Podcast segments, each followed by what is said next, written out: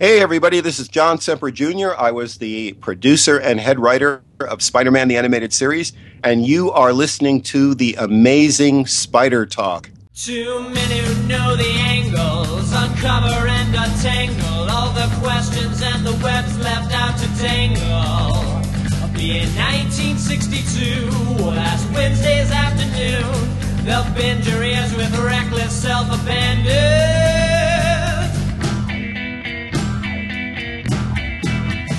The Amazing Spider-Talk. The Amazing Spider-Talk.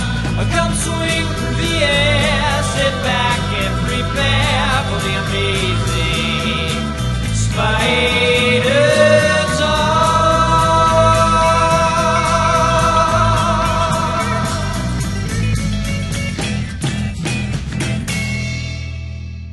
Hello and welcome to the Amazing Spider Talk. My name is Dan Gvozden, and I'm the founder and editor of SuperiorSpiderTalk.com.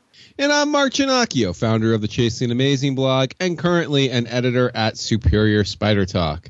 Well, thanks everybody for joining us for this special final, I guess, Essentials episode of Amazing Spider Talk. I know you might have thinking we did a final one just the other week.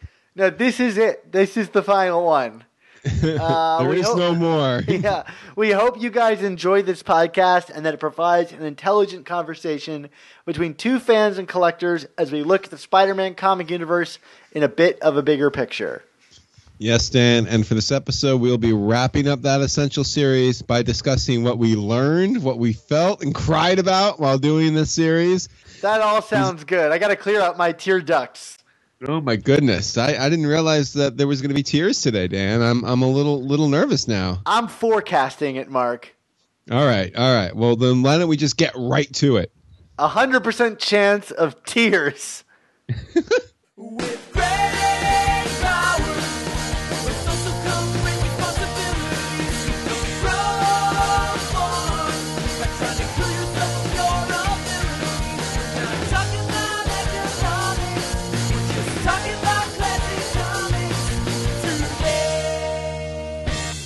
All right, Dan. Essentials. We did 30 of them. Why are we going to do another episode? Well, you know, kind of as what we talked about at the end of our last episode, I thought it was important to kind of recap for everyone what exactly we were hoping to do by this. We were also, I think, towards the end getting some calls and emails about, well, what about this story? How could you do Essentials and never talk about Kraven's Last Hunt or the Master Plan? So just to kind of refresh what we were doing here, you know, these 30 stories that we went through, we were looking at what other Spider-Man stories we thought were essential, in addition to the five that we thought were kind of indisputable, which would be Amazing Fantasy 15.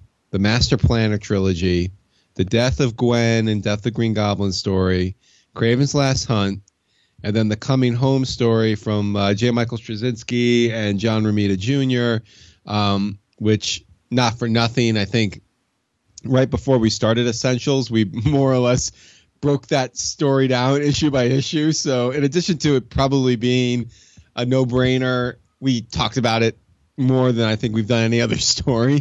So I think it's very clear that we love that story. Yeah. When we're talking about essentials here, Dan, I mean, what was your definition of essential? My definition of essential, I think, has changed as we've gone through this thing. But I think the ideal thing for me was, we get this question all the time. I'm new to Spider-Man. Where do I start? What do I read? And we wanted to provide a list that we thought, you know, weren't just the best stories of Spider-Man. These were stories that fully covered all the different aspects of the character in the best way possible.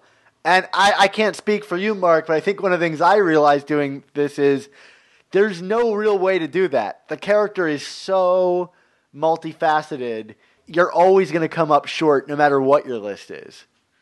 Yeah, I mean, heck, even if you look at a story like Kraven's Last Hunt, which I think made our untouchable list for the most part because that story is considered by a lot of people to be like the best or among the very best Spider-Man stories.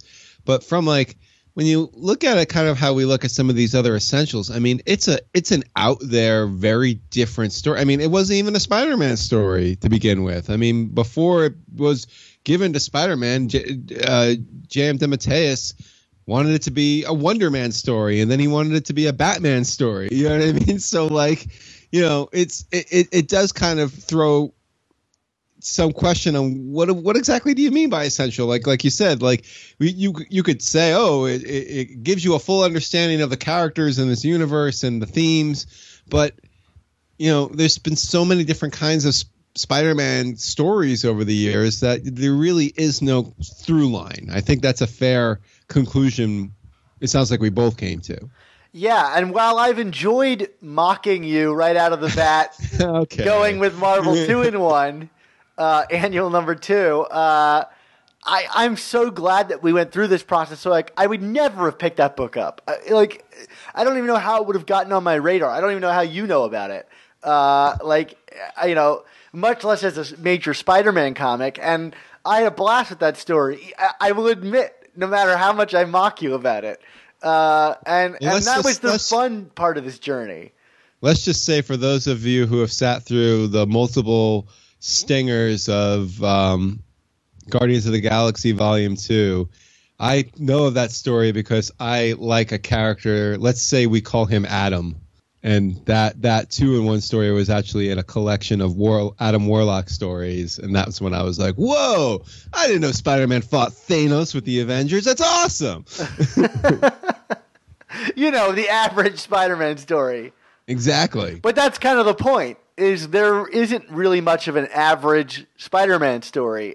You know, just to go from, like, I guess, big picture of things I've taken away from doing this. I think while doing this, I read the entire run of Daredevil, which just goes to show you how long we've been doing this series, and how weird it is that it's kind of come to a close now. You know, when you read Daredevil, like from Frank Miller on, it's just one amazing run after the next.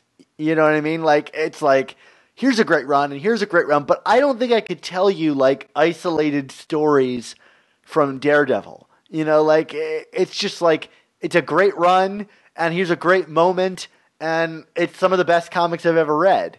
Spider-Man is not like that. I don't think there are like almost any runs in Spider-Man where you're like, this is a great run. You know, like each run has its own, maybe Ultimate Spider-Man, but like each run has its own isolated stories you pull from, which makes it great for a list like this. I don't think you could do this with Daredevil.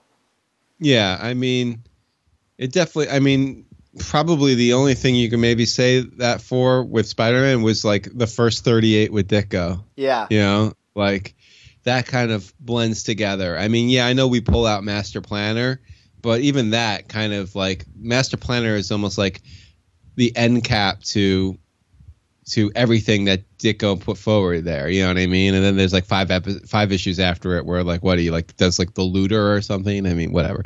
Yeah. But I mean, that makes Spider-Man a character that's challenging for people to kind of connect to. I mean, even though he's very well beloved, is that like his comic is a bit of a mismatch, you know, like you almost never know what you're going to get.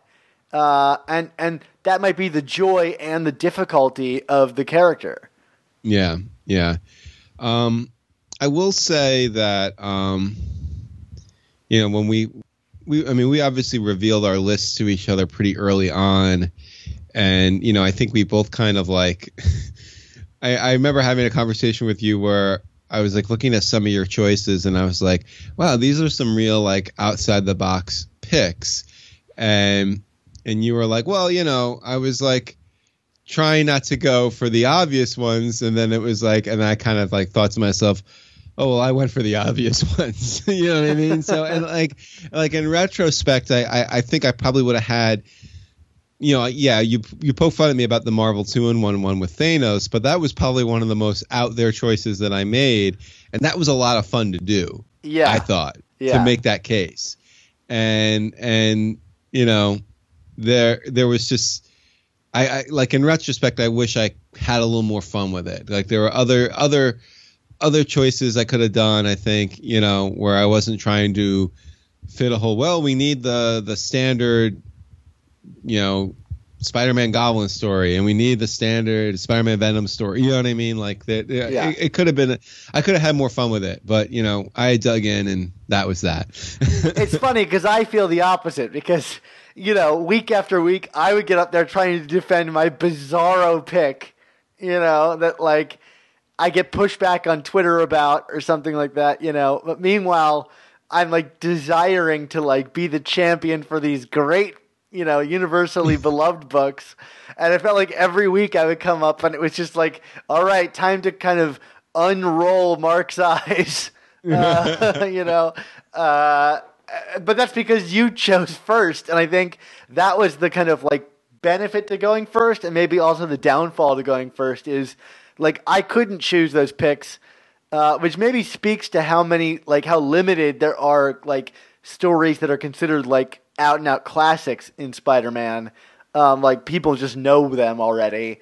But it was fun to be challenged and thinking like, okay, like what are things that I consider core elements to Spider-Man, and then what books best exemplify that? And I don't know if I did a good job of that, but it was fun to kind of really dig into the my mind a little bit. But I think, yeah. No, you go. No, I'm saying I think there were a lot of problems to how I went about doing that, and we can get to that in a minute. What were you going to say? Well, I was going to say, I mean, now granted, I would probably classify this as one of the more obvious choices that you made, but you know, one of the picks that you made that not, you know, when we had this conversation when we did this episode, like I have a very weird relationship with this book, but like after we did that. The episode, it made me realize not only is this book an essential, but it might have even warranted a place in the top 5 that we set was your pick of Kid Who Collects Spider-Man. I just was like just in terms of the themes of the character and like the humanity of the character, like I was like, oh man, like how is this even a question? Like, I mean, like this should be there, and like it's, you know, not for nothing and not to always be shilling my book. 100 Things Spider-Man Fans Should Know and Do Before They Die. You couldn't resist. But like after we did that episode, and that was like around the same time I started outlining the chapters for the book. And, you know, one of the things that, you know, in terms of the to-do chapters was stories that I felt people had to read. So, of course, like most of those stories that I was picking from were like the stories that were in our top 5 untouchable list. But I made sure I added Kid Who Collects too, because your argument for it was just so convincing for me that it kind of even, you know, changed my I love that story, but I just have a very weird relationship with it, and I was just kind of like your dissection of it and your presentation of it made me say, get over any lingering weirdness I might have had for that story. Interesting. That's really interesting. Yeah. You know, I will go into my version of that. I mean, some of your picks were very, you know, things I've read a million times. But, like, books that I always loved but hadn't really spent much time rereading were things like To Have and To Hold and the Spider-Man Human Torch story, and even No One Dies, which, you know, is still so new that I haven't really gone back to rereading a lot of those stories. And rereading them for this, like, really cemented them in my mind as books that, like, I won't be forgetting. You know, like that I just loved and was like, there is something really special about this. And, you know, I don't know how many of those are going to make the final top 10 choices, but, you know, or even if I would vote for them for the top 10, but like just revisiting them made me like love them all that much more. And I guess that was kind of the point of this thing, is to kind of think about things in a fresh way. And there's no doubt in my mind that all 3 of those are essential picks, you know, regardless of whatever list we end up assembling at the end. Yeah. Now, meanwhile, we probably, you know, not to talk about some sausage making here, but we should probably admit to some people when they ultimately see our list and have to vote on it. There were choices that we didn't make, I should say, because of, I think, logistical things with the show. Like, we didn't want to, we basically, just to be out with it, we didn't want to talk about books that we had already talked about at length on the show in earlier episodes before we started doing Essentials. So that locked out some pretty probably obvious choices for us. Like, I know, like, what are you thinking of in that regard, Dan? I can think of, like, The Conversation is not on here. Right. Revelations, I think, probably would have been both of our go-to Clone Saga type books to read. Yeah. And we didn't discuss that on this list or consider it for this list. Yeah. ASM Annual 1 wasn't on the list. And, you know, we talked about that at length during one of our episodes. Dying Wish is not on here. No, you're correct. Well, you kind of supplanted that with Superior. That was your kind of which at the end of the day, I think I might have even been the better choice. I was very happy you ended up picking Superior because I feel like we needed something from that era. Hobgoblin, right? The Hobgoblin origin you originally I think you were going to go with. And I was like, wait, no, we talked about that too, Dan. You're like, There were a lot of things where I was like, I wanted to go with this one. Ultimate 13. Yeah. And I probably would have wanted to talked about Owl Octopus War. I know I don't think you love that story the way I do, but like, you know, part of the reason why I picked for my Clone Saga rep, I picked that Web of Death story was I was like, well, I also want like a really good Doc Ock story that kind of shows the relationship there. And, you know, if we hadn't already talked about Owl Octopus Wars years ago, I probably would have picked that to be like my Doc Ock story. And then, done like Revelations or something for Clone Saga. So, you know, that ended up kind of cornering me in two instances. Yeah. I mean, I'm glad I got to like shed some light onto the Lost Years, which I think is way underread.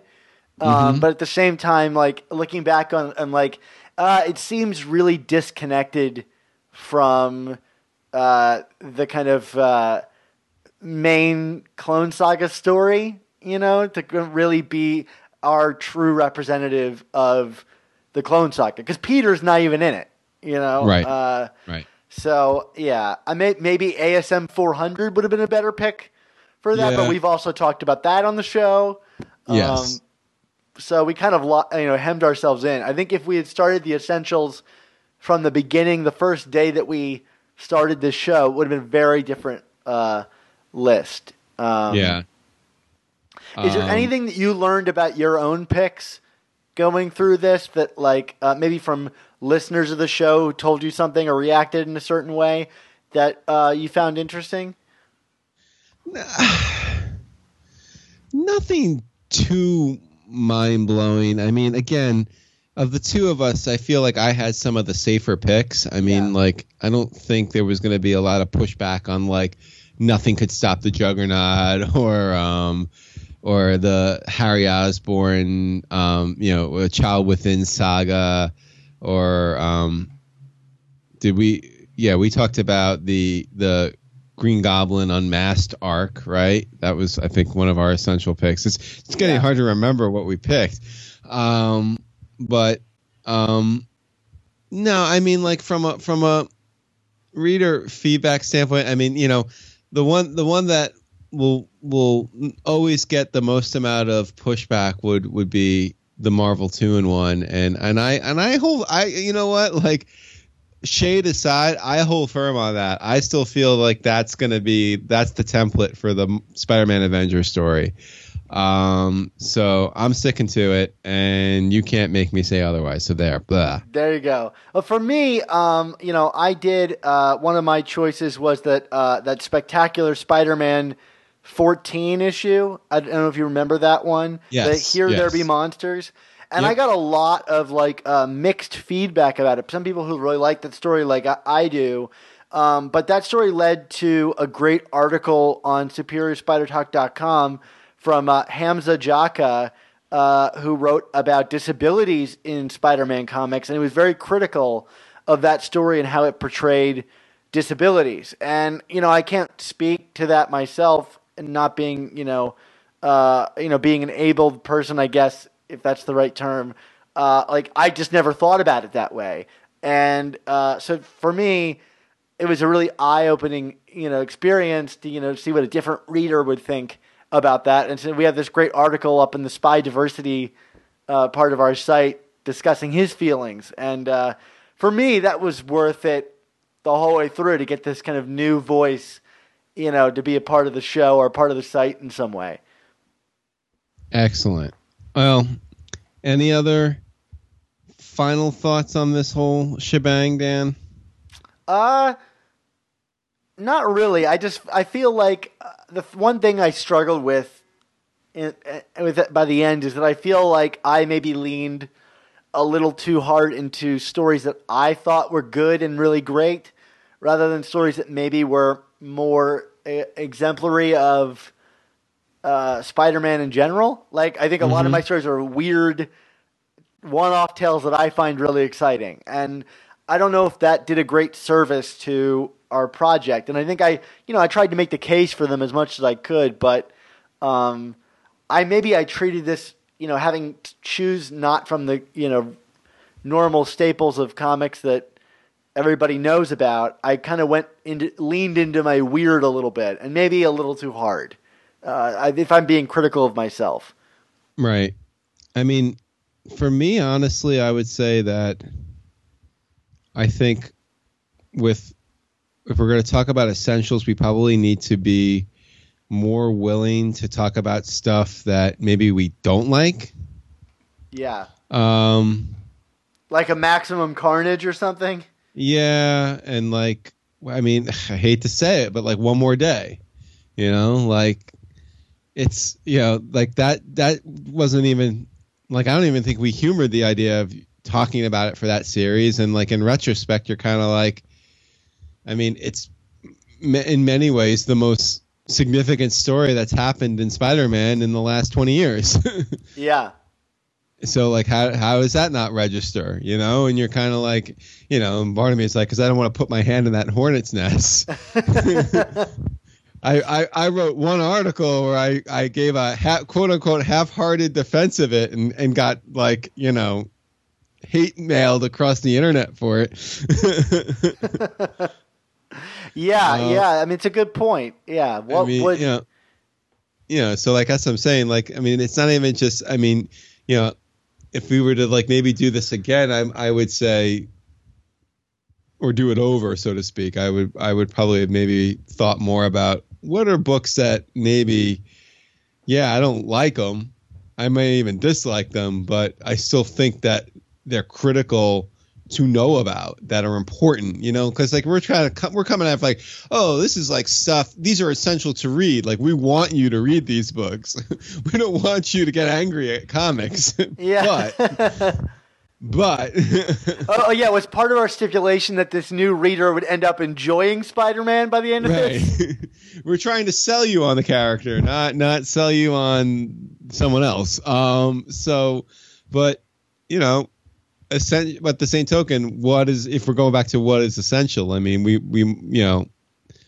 maybe we just need to do a second series of the essential hate reads. No, I'm just kidding. The listeners will be chomping at the bit to hear that. I'm sure. My goodness, yes. These guys love Spider-Man. Let's tune in every week and hear them trash stories. There you go. So I guess brings us to the end of the Essentials. The only thing to do now is to go and vote on what you think is worthy of an Essential title. We're only going to choose 10 of these 30, so it's going to be a hard pick. And I think that probably means, Mark, that you're going to get a lot more of your picks chosen. We'll see. We will see how it works out. So if you head on over to SuperiorSpiderTalk.com, you'll see a banner, and you'll probably see a page if you're listening to this right away after this episode comes out. On the top of the page, it says The Essentials Survey. Click on that and go onto that page, and all the details will be there for you to choose the 10 that you want to choose. And again, we say, give it a thought. Don't just choose the things that your favorites. really think about what would make a great list for someone who wants to get a quick roundup of what to expect from Spider-Man's universe. So we'll leave that open until June 12th, and then it will close, and we'll announce the results of the Essentials on whatever podcast we're doing at that point in time. Excellent. I love it, Dan. All right, why don't you take us home, Dan? Yeah, of course, you can find all of our new Amazing Spider Talk and old Superior Spider Talk podcasts over at SuperiorSpiderTalk.com, or find us on Apple Podcasts, Stitcher, Google Play, and most recently on YouTube by searching for Amazing Spider Talk. And if you do, please be sure to leave us a rating and a comment to let us know how we're doing, and we'll read it on the air. And also, if you have any opinions on these comics or any questions, please email them to us at amazingspidertalk@gmail.com, call 9RedGoblin, or tweet at us with OK to print, and we'll also address and read those on the air as well.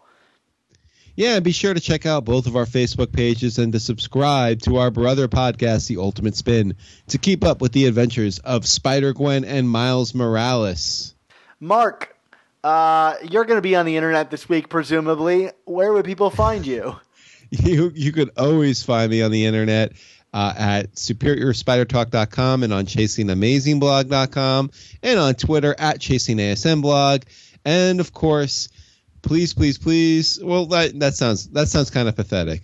Of course, know about my book, 100 Things Spider-Man Fans Should Know and Do Before They Die, available on TriumphBooks.com and all other major retailers. Please, if you've bought the book and gotten it through Amazon already, leave a review if you can. It'll help the searchability of the book, get it into other people's hands. And if you are a listener of the show and you have a copy and you're not going to be able to make it down for any signings in the New York City area over the next month or so, and you want me to write a little message or send you a signature, just reach out to me on Twitter or Facebook and I can send you something. So we're all in good shape. Dan, what about you? Where can we find you? Well, if you're about to send hate messages to Nick Spencer, just change the @ sign to @SupSpiderTalk, and you can talk to me about it, because that's my Twitter handle. Otherwise, you can go over to SuperiorSpiderTalk.com. Don't forget to vote on our Essentials. Tell us what you loved from our lists, and I'll put it together in a document, and it'll have links to all the other episodes, so you can catch up on any you missed. So check that out. Yeah, I'm writing over at Superior Spider Talk as per usual. Mark, you and your Uncle Ben were always making lists, whether it's your top 10 records of all time, like High Fidelity, or it's your top 10 comics. I bet we could even come up with a top 10 list between you and Uncle Ben of ways he's died. What kind of created this listing bug between the two of you guys? Yeah, Dan, the whole listicle thing. And I wrote a book where I number things 1 to 100 about Spider-Man. So, I like my lists. It's actually kind of started in a really weird pseudo tragic situation. When my uncle was younger, he was in the war, of course, whatever war you want it to be. Just a war that happened. The war. I remember that one, yeah. A war, a big war. And, he was, I'm not trying to make light of this, but he was betrayed by some people in his platoon and was actually held as a prisoner of war for a while. And, the list indeed came. He started making a Kill Bill style list of the people in his platoon that betrayed him. So, it was Jimmy the Elbow was number 1. That darn Jimmy. Tex Mex Roberts was number 2. I know that guy. Dallas Cleveland was number 3. Bubba Gump Shrimp was number 4. All the big ones. That the crazy drill sergeant guy from Full Metal Jacket. I don't remember what his name. Gomer Pyle was number 6. I'm just going all at it, and he was gonna once he got out of that POW camp, and he did, and he was only slightly altered after it. He was going to go and hunt these guys down one after one. And he showed me this list one day. It was a very, very stirring moment for me when like my deranged war shell-shocked adult uncle started going through all the platoon mates he was going to kill. And I you know, like, and he got into his Jeep one day, because of course he drove a Jeep, and you know, he was going after Gomer Pyle, and of course, you know how those Jeeps, they're not, they you know, they flip easy, Dan. It's just terrible. And you know, like, the car was going out on the highway. It was going way out there. He's going after Jimmy the Elbow, and you know, the road was a little wet. And there was a mob tie in the middle of the road, and the wheel hit the mob tie, and it just flipped over the side of a cliff. It went straight down. And as Uncle Ben was falling, you know, he heard that, like that Kill Bill, like that sound every time he was going to hear somebody. But then he also said, with great podcasts must also come amazing spider talk.